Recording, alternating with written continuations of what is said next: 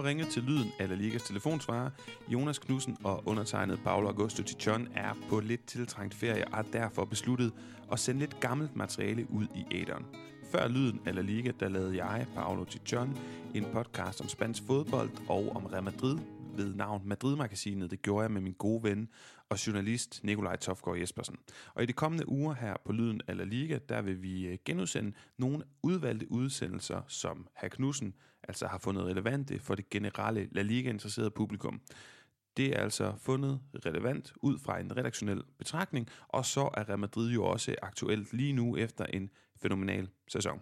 Så lyt med, og så er vi altså øh, stærkt tilbage med højaktuelle udsendelser, Jonas Knudsen og undertegnet, før du ved det. God sommer. Her er en udsendelse om Bo Kampmann Valders Real Madrid-forfatterskab og Ramos, der ryger.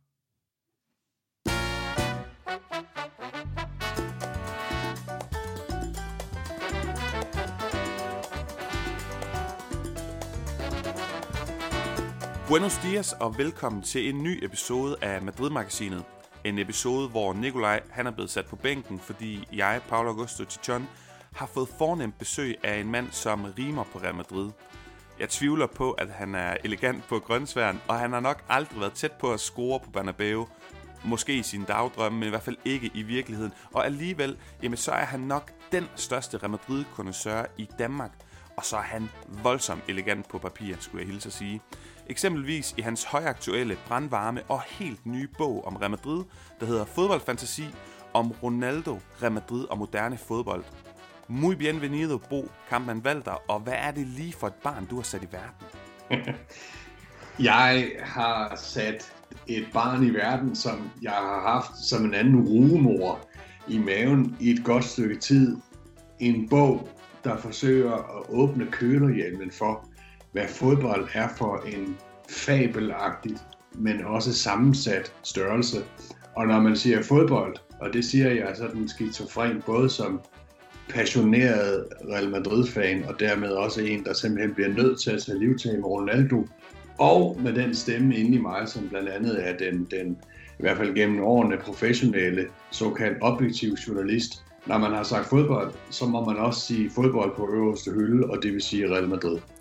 Lige præcis, og Bo, udover at være forfatter til både fodboldfantasi, den bog vi skal snakke om i dag, der er helt højaktuel, jamen så har du også skrevet bogen Madridismo, som de fleste af os danske Madrid-fans har stående på hylderne derhjemme. Vi skal snakke mest om den nye bog i dag, altså fodboldfantasi, men jeg vil øh, egentlig gerne lige have færdiggjort den her præsentation af dig. Du er journalist, og man kan læse dig i Dagbladet Information, Tipsbladet. Du er også lektor i medievidenskab og kulturvidenskab på Syddansk Universitet, og så er jeg så også forfatter til de her to øh, Real Madrid-bøger, Madridismo og Fodbold fantasi.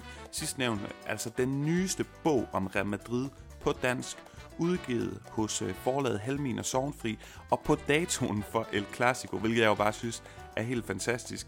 Sådan en helt ganske, ganske kort bog, at det er bare en af de her frønsegoder, der er ved at skrive sin egen bog, at man simpelthen lige kan vælge den helt perfekte udgivelsesdato.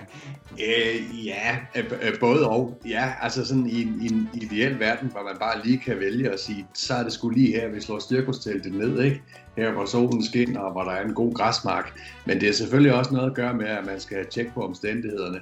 Altså sådan, sådan mere pragmatisk sagt, så har det jo noget at gøre med, at man skal skrive bogen. Sådan er det. Det lyder helt banalt, men det kan jo, det kan jo være hårdt nok, ikke? Og så ligesom få det, få det, få, få det øh, hvad hedder det, redigeret og alt det der. Og øhm, vi kan jo vende tilbage til det, men der kom jo lige en lille pandemi øh, væltende ind fra, fra højre, og det, det, det kan være ret irriterende i forhold til de her ting med at rende rundt med det der cirkustelt og, og hvornår skal det så øh, slås op og fjernes og alt det der. Men, men, men det har også været befordrende for bogen, fordi det er det, der ligger i blandt andet, blandt flere ting i, i, i det her med fodboldfantasi. Det har også givet mig en, en, en, en mulighed for ligesom at, at, at, at trække mig med, med, med god samvittighed tilbage til mit lille hus på prærien, øh, øh, og så, så, så fantasere om fodbold. Men det kan vi jo vende tilbage til kan vi nemlig bo. I det her afsnit af Madrid-magasinet, der vil jeg læse nogle af de her citater op øh, fra din bog. Og så til sidst, jamen, så skal vi snakke om nogle af dine møder med Real Madrid-spillerne. For dem har du faktisk mødt, og så dit syn på klubben PT. Men først, så skal der lyde en stor tak til lytterne for at lytte med. Un, dos, tres. A la Madrid!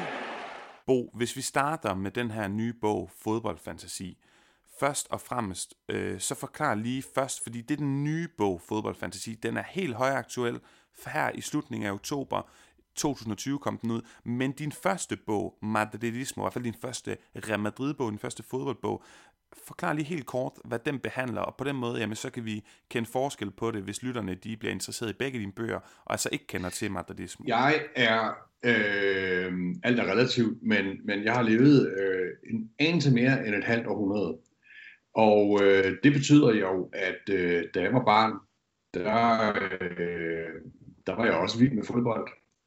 Øh, og det er fuldstændig rigtigt. Jeg har aldrig været øh, en Pirlo-skikkelse på en, øh, på, en, på en græsbane. Jeg har været så meget andet, men, øh, men, men det var ikke lige det.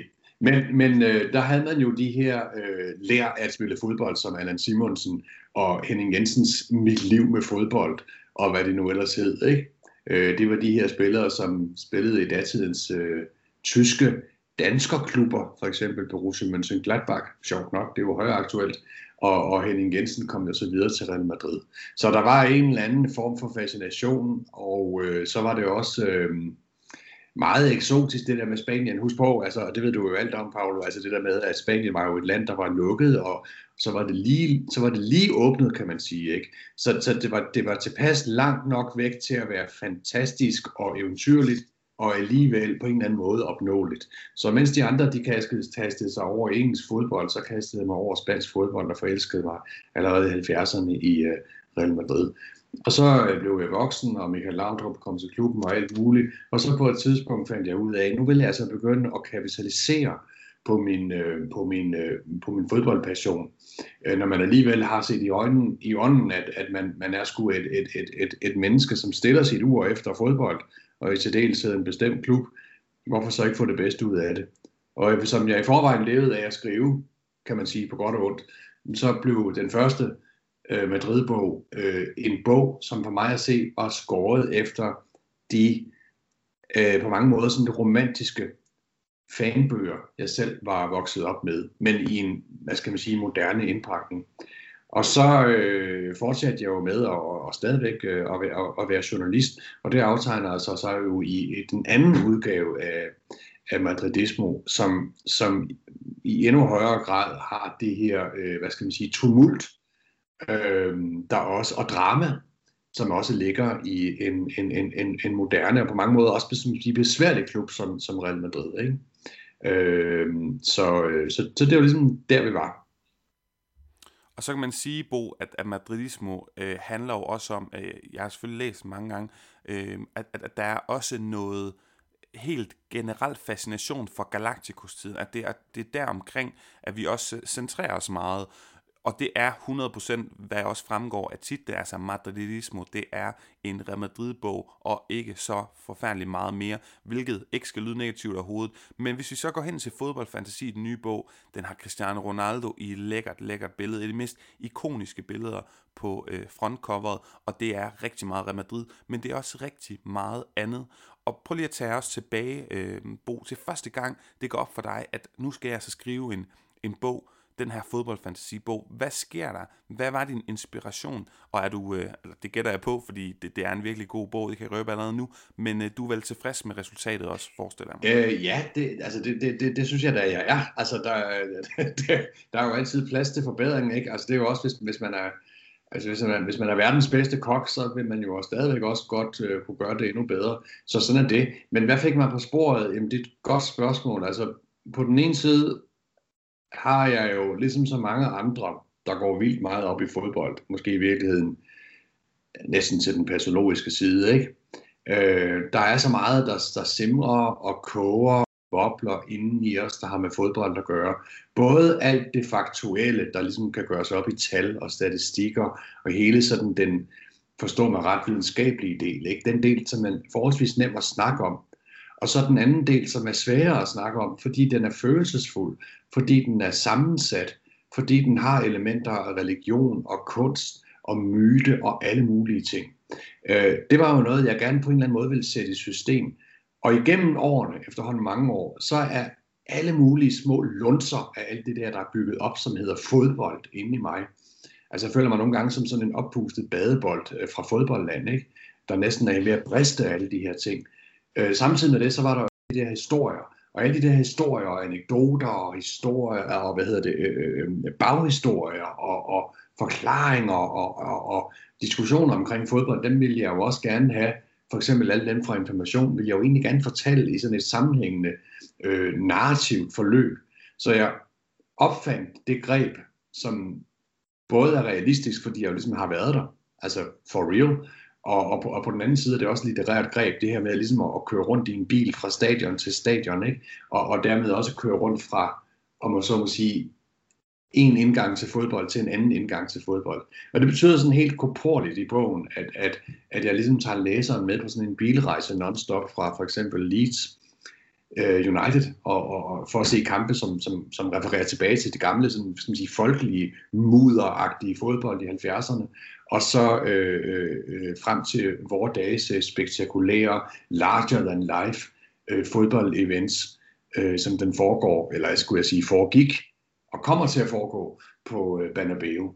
Øh, så da jeg ligesom havde det greb med ligesom at køre rundt mellem de her begivenheder, så, så begyndte jeg i virkeligheden bare sådan at, at skrive derudad med en hel masse stof i computeren.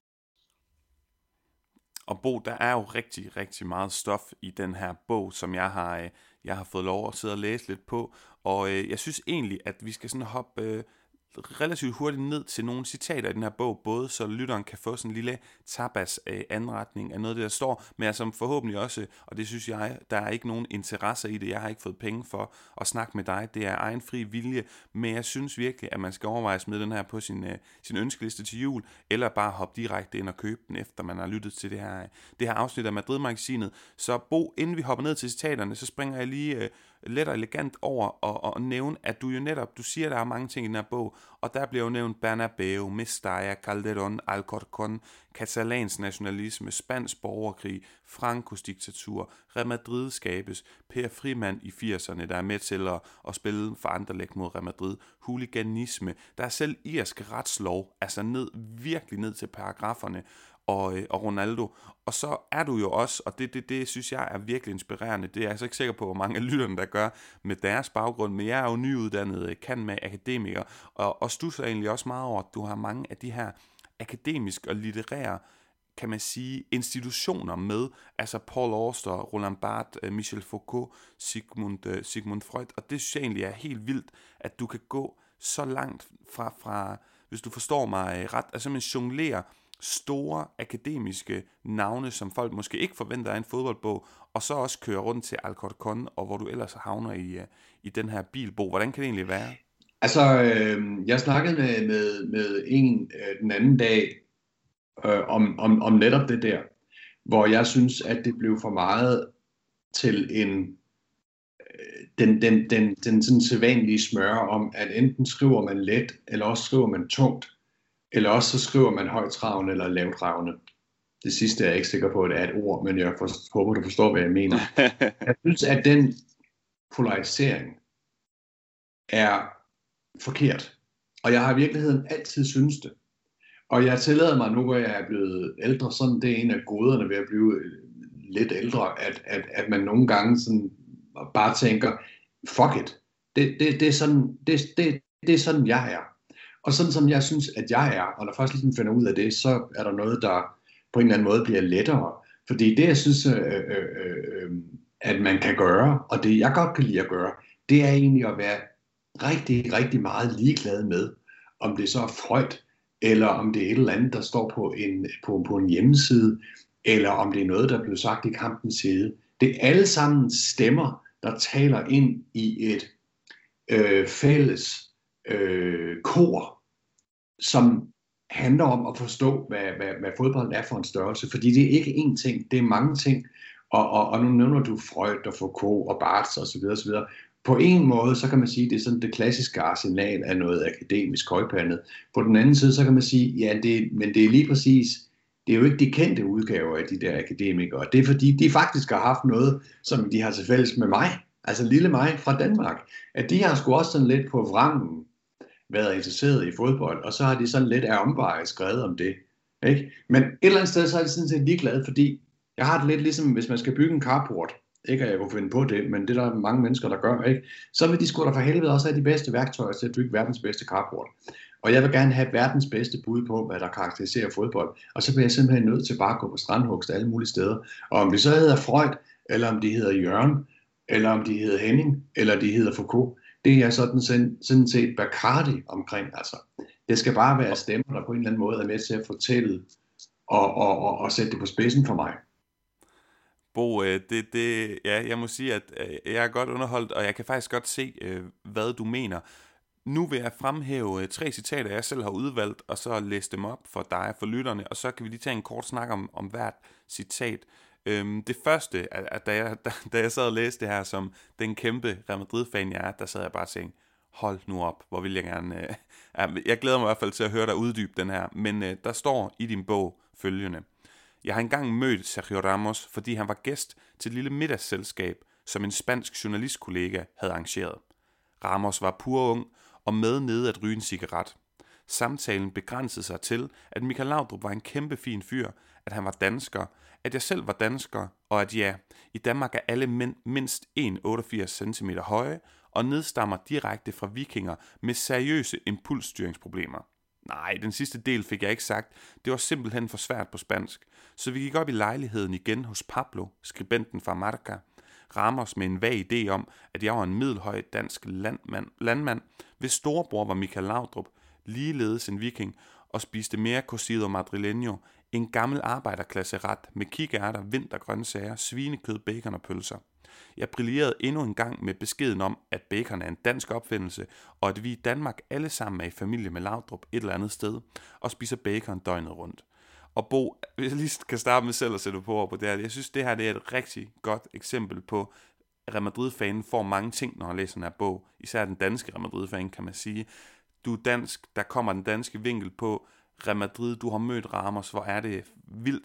Og så også din, øh, din, din specielle måde at skrive på, som jo både er, jeg synes det er flot sprog, jeg synes det er meget livligt, man kan simpelthen føle den her situation, at du er i her, og samtidig så kan det jo virke sådan helt, nærmest lidt for sjovt, men kan du ikke lige prøve at fortælle os lidt om, om den her situation, hvor du står med Sergio Ramos? Jo, jeg kan jo starte med ligesom at sætte scenen for det i forhold til det kapitel, som du har taget plukket herfra.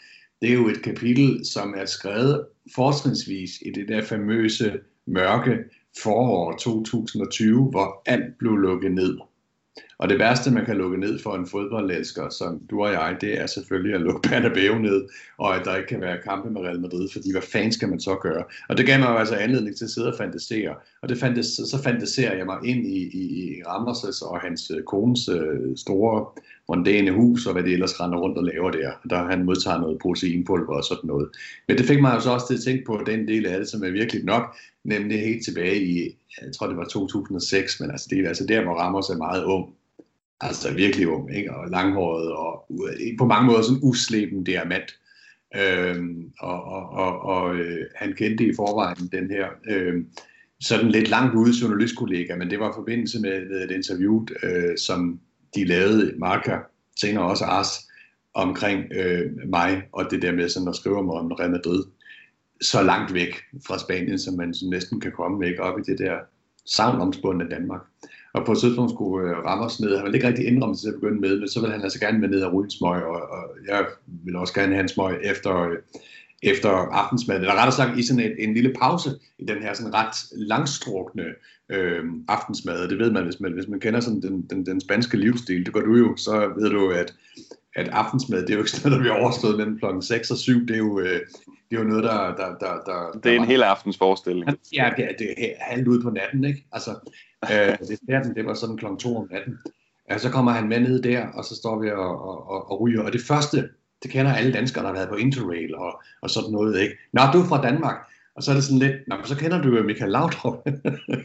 Agtigt, ikke? Altså, og, øh, eller, eller Peter Smeichel. Og det er jo sådan ligesom udgangspunktet. Og så tror jeg nok, at det fremstammet et eller andet med, at, at Danmark er et, et, et særligt land, fordi det er sådan lidt af H.C. Andersens land, og det er sådan lidt, det er sådan lidt rustikt. men, men det fik jeg jo sagt på en eller anden måde, for så, så, så de gloser kom til at smage af, at, at, at så var jeg jo i virkeligheden nok landmand. Og jeg kunne se, at han var et stort spørgsmålstegn, da vi snakkede om det bagefter. op i, øh, op i lejligheden, fordi han vidderligt havde den der idé om, at øh, jeg skrev sådan lidt on the side, men ellers ernærede mig professionel ved at være landmand, og at jeg faktisk nok var i familie med, øh, med Michael Laudrup. Det er i hvert fald en, en sindssygt pussy uh, historie, anekdote, og jeg elsker måden, du får den, du får den inkorporeret i bogen. Bo, hvis vi skal hoppe til citat nummer to, så skriver du, og jeg læser op, med sit frisparksmål i det 77. minut forsvandt bolden næsten uvirkeligt ind gennem et hul i Wolfsburgs forsvarskæde og dukkede op igen helt ude i venstre hjørne af nettet. Ronaldo havde på det tidspunkt scoret 16 gange i årets Champions League. Jeg lavede en lyntælling op i hovedet, og med nettet, øh, hjælp, i nettets hjælp bare røv. Det var omtrent så mange mål, som danske klubber til sammen havde scoret de sidste 10 år i samme turnering. Mål nummer 14 og 15 faldt inden for blot 88, øh, 86 sekunder i første halvleg. Begge på forarbejde af Dani Carvajal, der afløste udskældte Danilo på højre bakpladsen. Først et tab ind og derefter et hovedsted, som var latterligt godt udført. Jeg siger latterligt, fordi jeg grinte hysterisk som en lille pige ved den lejlighed. Fjollet, længe, som tilbageholdt gråd. Det er farligt at se fodbold. Man risikerer at hælde sovs og kartofler ned over sig selv. Bo, det er også en af de her helt fantastiske øh, citater fra, fra din nye bog. Der er jo Real Madrid-nørderi, der er en dansk vinkel på, altså du kan ikke tænke, eller det kan du godt, men her gør du det i hvert fald ikke, tænke Real Madrid uden at, og, og, og tænke Danmark ind over, hvad er, hvad er dansk fodbold for en størrelse, når man ser på den her gigant score mål efter mål i Champions League, og så har du de her helt spøjse formuleringer.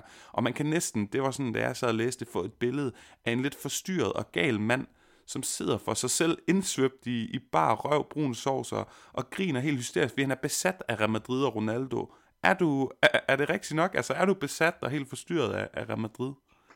Når man bare får det spørgsmål, så ligger der ligesom i kortene, at det er en, en, en måde at opføre sig på, øh, muligvis også en måde at, at se ud på i momentet, som ligger rimelig langt fra den normale skive, ikke?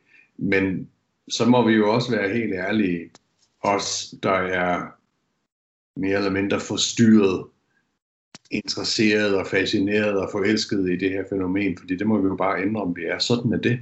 Og det har jeg nok lettere ved at indse i, det, i, i, i senere år, end, end, end der, hvor man ligesom vokser op, fordi der skal man jo også øh, gå sådan være interesseret i så meget andet.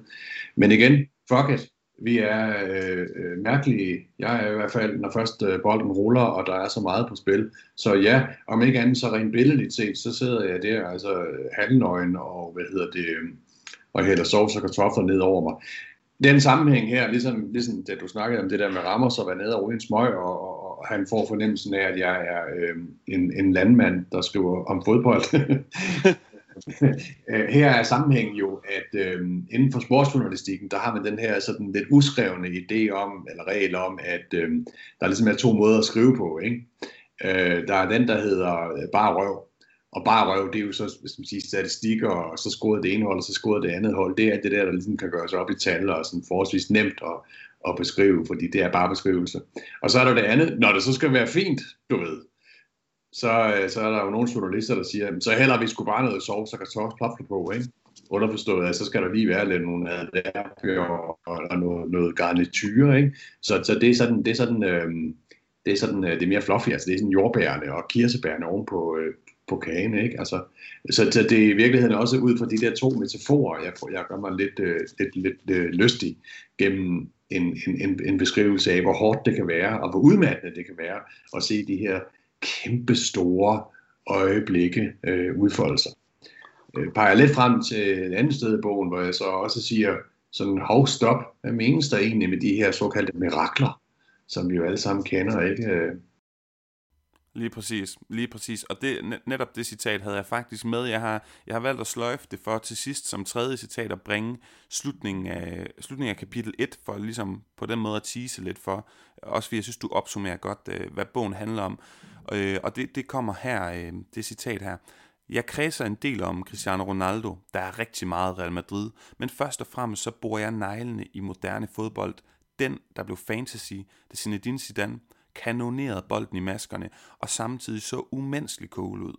Vi skal til folkefest på Avenida de Concha Espina i Madrid, overvære en slåskamp mellem Billy Bremer og Kevin Keegan, følge daskende, drysende, geniale Johan Cruyff rundt på Grønsværen, tjekke Gareth Bales økonomiske langtidsplaner, hylde Jon Dahl Thomasen for at være Danmarks svar på Raul Gonzalez, nørde rundt i tovejsåder, falske nier og omvendte elvere. Vi skal studere Cristiano Ronaldos dobbeltkrop, halvt Usain Bolt, halvt David Beckham. Vi skal med Ernest Hemingway på historisk beværtning i Salamanca, Madrid, og vi skal følge eller forfølge forbindelsen mellem Neymars skiftende frisyrer og de lækre løb mod mål, der kan ses igen og igen i dagligstuen, på skrivebordet, på kontoret, på håndledet og bibne i lommen eller rejsetasken på de næsten 10 milliarder skærme, der findes i alt og overalt på jorden. Velkommen til planeten fodbold, hvor lejen med den lille læderkugle lyser op, helt bogstaveligt som aldrig før.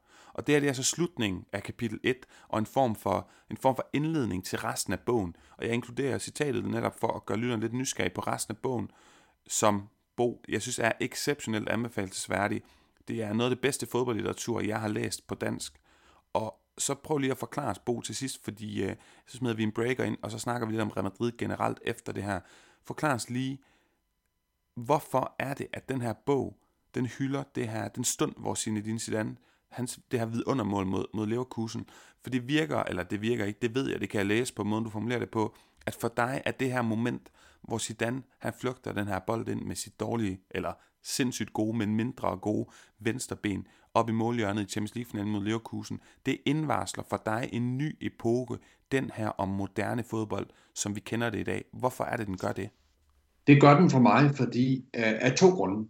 For det første, fordi det er det her øh, enkelstående, vibrerende øjeblik, der næsten har karakter af en statue, der rejser sig flot, øh, strumt og overeksponeret i alle fodboldens i øvrige sådan, tilfældigheder, og rejser sig op som en referencepunkt for noget af det, der kommer senere, og som sagt lidt frægt, næsten bliver mere og mere hverdag at det er så fantastisk flot udført taktisk øh, osv. Så sådan at noget, der egentlig er sværere at lave, som Cristiano Ronaldos svævende saksespark mod Juventus, eller for den til skyld Gareth Bales øh, saksespark, som er endnu mere imponerende sådan rent teknisk mod Liverpool, at de har det der Zinedine, Zinedine Zidane øh, øh, spark som referencepunkt.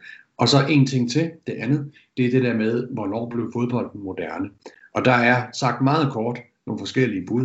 Der er 1925 med offside-reglen. Der er 1958, hvor brasilianerne kommer med deres 4-2-4-system. Og der er 1992 med dannelsen af Premier League. Og, om man så må sige, konstruktionen af hele det moderne mediecirkus med Rupert Murdoch.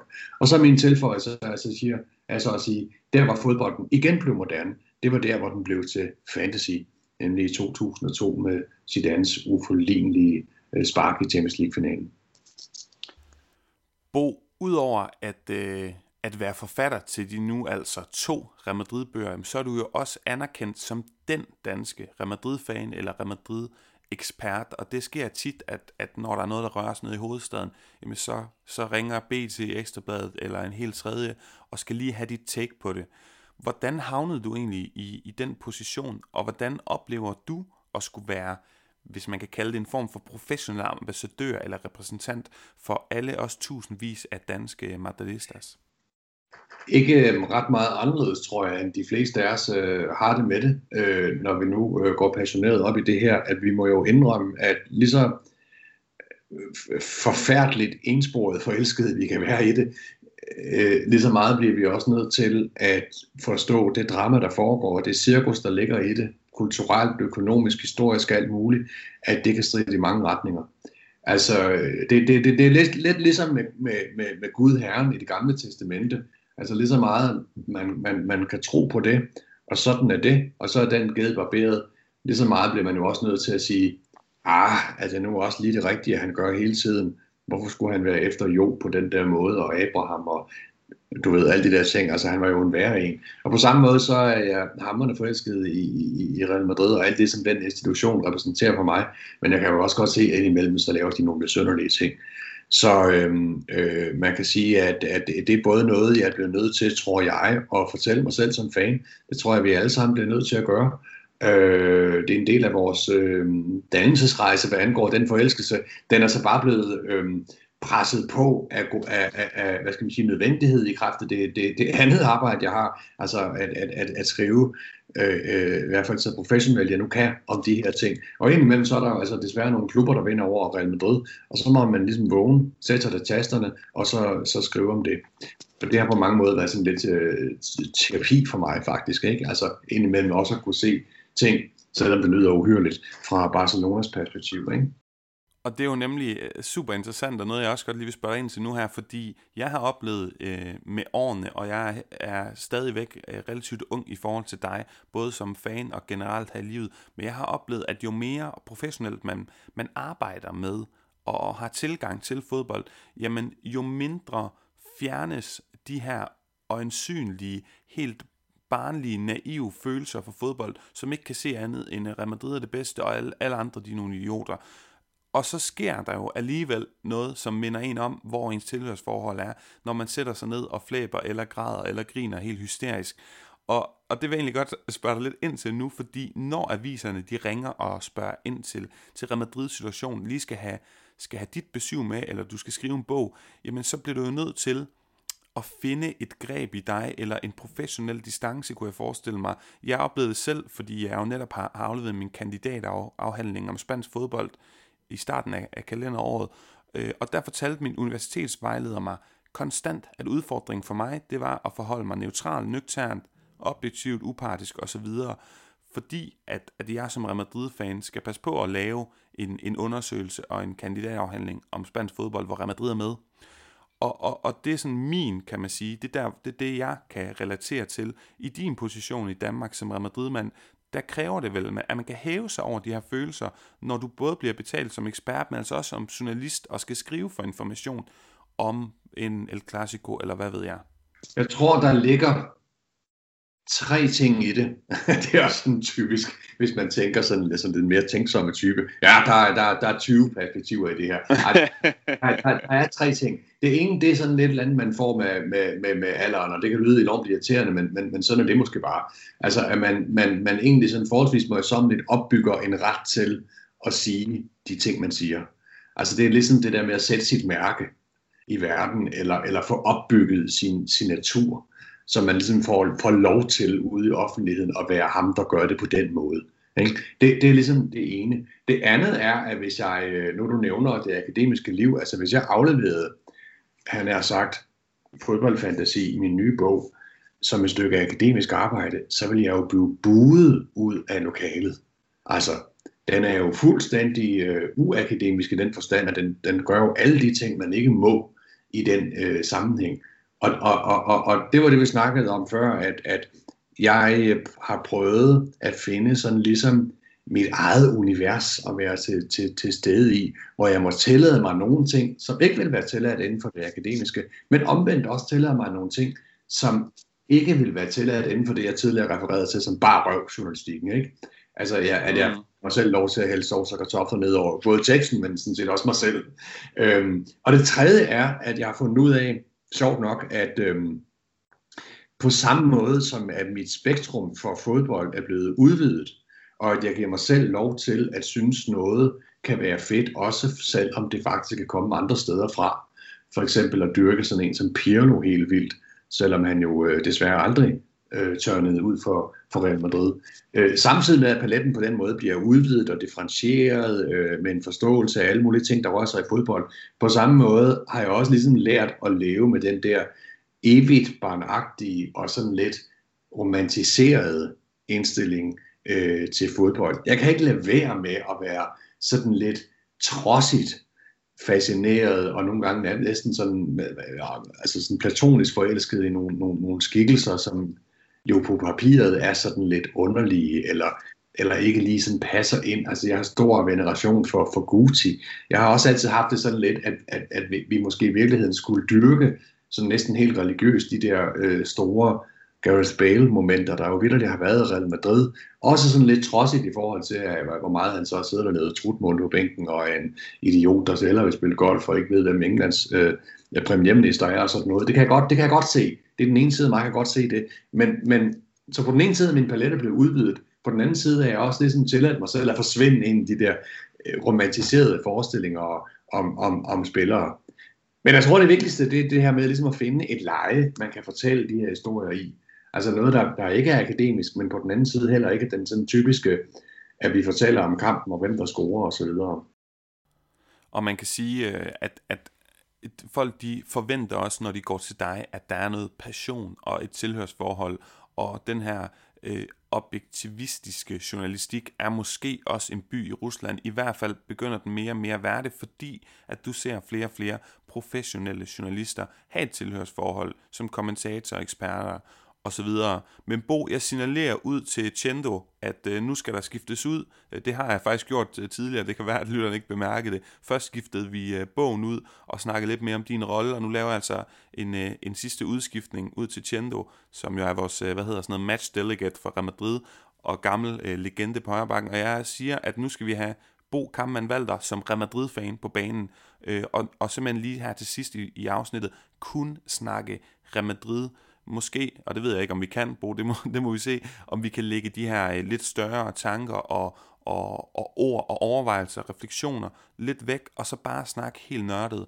om, øh, om vores allesammens passion, Real Madrid. Og ja, det første, jeg godt kunne tænke mig at spørge vores nye spiller på banen her om, det er, hvor starter kærligheden til Real Madrid for dig? Hvis jeg skal være sådan, øh, hvis jeg skal grave i min egen øh, personlige historie, så starter den øh, hos Anders Sand. og det er sjovt nok også derfor, ikke fordi jeg partout skal få alting til at rime med øh, min lille forkrampede salgstale for, for, en, for, en, for en bog. Anders Sand har en, en, en rolle at spille i min bog. Øh, det er måske for ligesom igen, som vi snakkede om før, trodsigt at vende tilbage til de her stemmer, som ikke er fine nok til at være en del af det akademiske liv, og på den til skyld også vil være mærkelige i en typisk journalistisk sammenhæng, nemlig Anders Sand.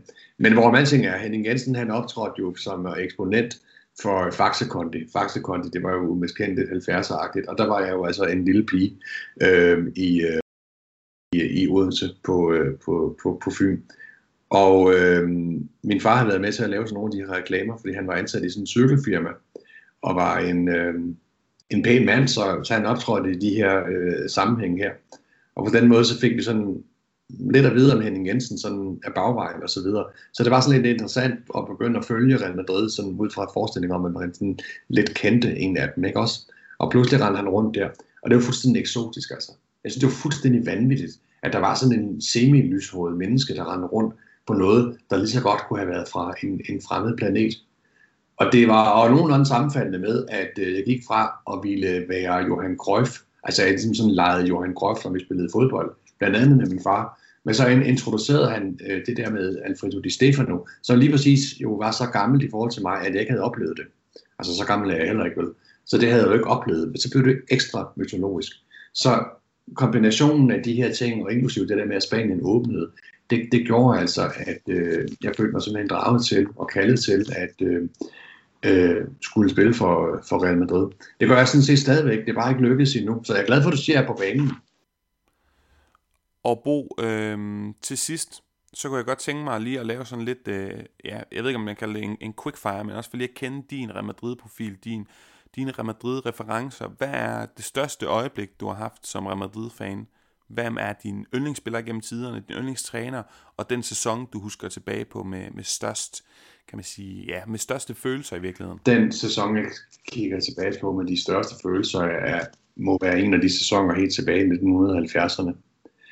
Men det er ikke en af dem, der står sådan tungest og lysest, eller mest lysende sådan i forhold til, hvem spillede, og hvad for nogle taktikker var der, og så videre. På, det, på, på den måde, så er det, så er det en, en sæson, der er i historiebøgerne, men, det, men, men, men, men den står stærkt på grund af, af de følelser, som bliver, bliver skabt, eller, eller man kan sige, de to spor, der ligesom ligger i kim der. Øh, øh dels det, det, det emotionelle, men også det mere, i hvert fald i godsøjne professionelle. Altså det vidste jeg ikke dengang selvfølgelig, men, men, men, men, men jeg kunne se, at det er, noget, det er noget, der ligesom er blevet kultiveret og vokset op. I forhold til spillere, jamen der vil sige, der er flere, men, men det var i hvert fald ikke noget tilfælde, at den første udgave af Madridismo, altså den, den, den bog, jeg skrev om Real Madrid, at den havde jo sin incident på, på forsiden, fordi han står for mig som sindbilledet øh, på, som jeg sagde før, altså den, den, den, den her statue, som, som fodbold kan lave, der bare står mejslet i sten, og som er det her øjeblik, der fungerer som et referencepunkt, hvis fortællinger vi kan snakke om igen og igen, og minde hinanden om, ikke? Hvor var du, da det skete? Det er ligesom Kennedy-mor og 911 og Mette Frederiksen, der lukker Danmark ned og så videre. Altså helt op i de luftlag, der, der har vi jo nogle af de ting, den Zidane, han kunne, og det han repræsenterede. Så, så jeg vil sige, og så har han i øvrigt også sådan for mig at se sådan en Emilio Butragueño version øh, 2.0, ikke? Det som jeg på mange måder også synes, Karim Benzema også er. Øh, altså det her elegante og alligevel nådesløse i et. Så, så det må være Zinedine Zidane. Han er også, altså vi må også bare sige, at, at, at øh, som tiden går øh, i, i Real Madrid, og, og så længe han bliver der, jamen hans kandidatur som den største Real Madrid-træner i historien, det bliver større og større, og vi er faktisk forbi der, hvor man snakker kandidatur. Nu er vi egentlig mere der, hvor man siger, at så skal du have nogle følelser på spil for at, at hive andre øh, ind, eller så skal du være gammel nok til at have set det Munoz øh, træne osv., fordi det er, øh, når du bare kigger på, og, og der ignorerer vi hans fodboldkarriere, som man ikke kan det, når du bare kigger på meritterne, så er det, hvis ikke umuligt, så enormt svært at hamle op med det. Bo, til sidst, så kunne jeg godt tænke mig at spørge dig helt low-key, den her fodboldsæson i Real Madrid-perspektiv, 2020-2021, hvad, hvad har vi af tanker om, om den? Tror vi på dem? Hvad for nogle spillere skal vi holde øje med? Hvad for nogle har du ikke fidus til? Sådan lidt løst og fast om, om Real Madrid 2020-2021. Jeg synes, det er ret åbenlyst, øh, hvis man har set øh, de sidste 3-4-5 kampe med Real Madrid, og så synes jeg, hvis, altså, det må være, næsten være når, altså, fordi selvfølgelig har vi det, det vi, vi ser dem jo alle sammen, men måske endda flere gange, at det går op og ned. Øh, så for det første, så håber jeg, at der kommer en vis kontinuitet i det. Det er jo fantastisk lige pludselig at se en fodboldkamp, hvor der bliver knaldet kasser ind, øh, på den der sådan nærmest arrogante, lejende måde, som jo minder en, eller kaster en tilbage i historien til den famøse Butragueño-periode, kan man sige, ikke? eller måske den første Galacticos-periode. Der var der går sådan lidt Harlem Globetrotters i det. Men det er for svingende, det, det, det er for ustabilt. Men det er jo for helvede også, fordi vi lever i en virkelighed, der er så enormt ustabil. Så jeg håber, at alt muligt øh, på en eller anden måde finder et, et leje. Øh, jeg vil heller ikke øh, synes, at Real Madrid var Real Madrid, hvis der ikke var drama en gang imellem. Folk har det med sådan at hele tiden at sige, nu er der godt nok uler i mosen, og nu sker der godt nok et eller andet. Ja, hvad havde du regnet med? Det er Real Madrid. Det er ikke alene verdens bedste fodboldklub, det er også verdens bedste teater. Og teater har bare drama, ellers var det ikke teater. Det er også noget, jeg godt kan lide. Der er sgu gang i den, altså. Og sådan er det. Men jeg har mit kikkersigte stillet ind efter Florentino Perez' byggeprojekt. Så jeg tænker sådan lidt, når Bernabeu står færdig, så begynder en ny æra. Og så er vi færdige med alt det her pjat. Altså, og øh, så vil det jo også briste eller bære. Jeg tror nu altså, det brister i forhold til Vinicius Junior for eksempel. Og så er der andre ting, der vil bære. Og så vil vi se ligesom en, en, en, en nød, der, der, der rejser sig. Men Real Madrid skal altid have mindst en mytologisk skikkelse på sit hold. Der skal være en Sergio Ramos, der skal være en Zidane, så når jeg siger, at Zidane er den bedste træner også, så er det ikke nødvendigvis bare sådan på papiret og rent taktisk og alt det der. Det har også noget at gøre med, at han skal, Real Madrid skal have den her mytologiske bannerfører. Og lige nu har de det med Zidane og Ramos, og så kan man jo frygte den, den, den, den tid, hvor Ramos, som jo er altså tilbage i 2006, og er nede og ryge en smøg hos mig, landmanden fra Fyn, hvad, der, hvad, hvad, hvad, hvad, hvad, hvad der så skal ske. Men altså, det har, der har vi jo været før, ikke? Altså, hvad når, når ham, han forsvinder, og han forsvinder, osv. osv. Real Madrid, hvad der er karakteristisk for store klubber, de finder på en eller anden måde deres, deres, deres leje. Altså. Man kan sige, Bo, at øh, der er i hvert fald en ung mand for Uruguay med Cojones og øh, Alma, altså Michel og, og Nosser, som lige nu virker til at tage nogle øh, kvantespring op i hierarkiet. Og så må vi ikke glemme, når alt ser sortest ud, jamen der er relativt godt styr på det, selvom det er teater øh, og et cirkus dernede der er en, en, en relativt kendt skikkelse, som er cheftræner for B-holdet, som for eksempel kunne gå ind og tage en af de her roller, du snakker om. Og jeg synes, det er meget interessant, både det, du snakker om med de her former for galionsfigurer, men altså også, Bo, øh, at koble bygningsprojektet, som hvis jeg har øh, min fakta på plads, øh, så er det først færdigt i 20, 2022, men i hvert fald det her byggeprojekt og koble det med, kan man sige, stemningen, og hvornår er der generationsskifte og epoker, øh, der defineres i Real Madrid. Det synes jeg er meget interessant.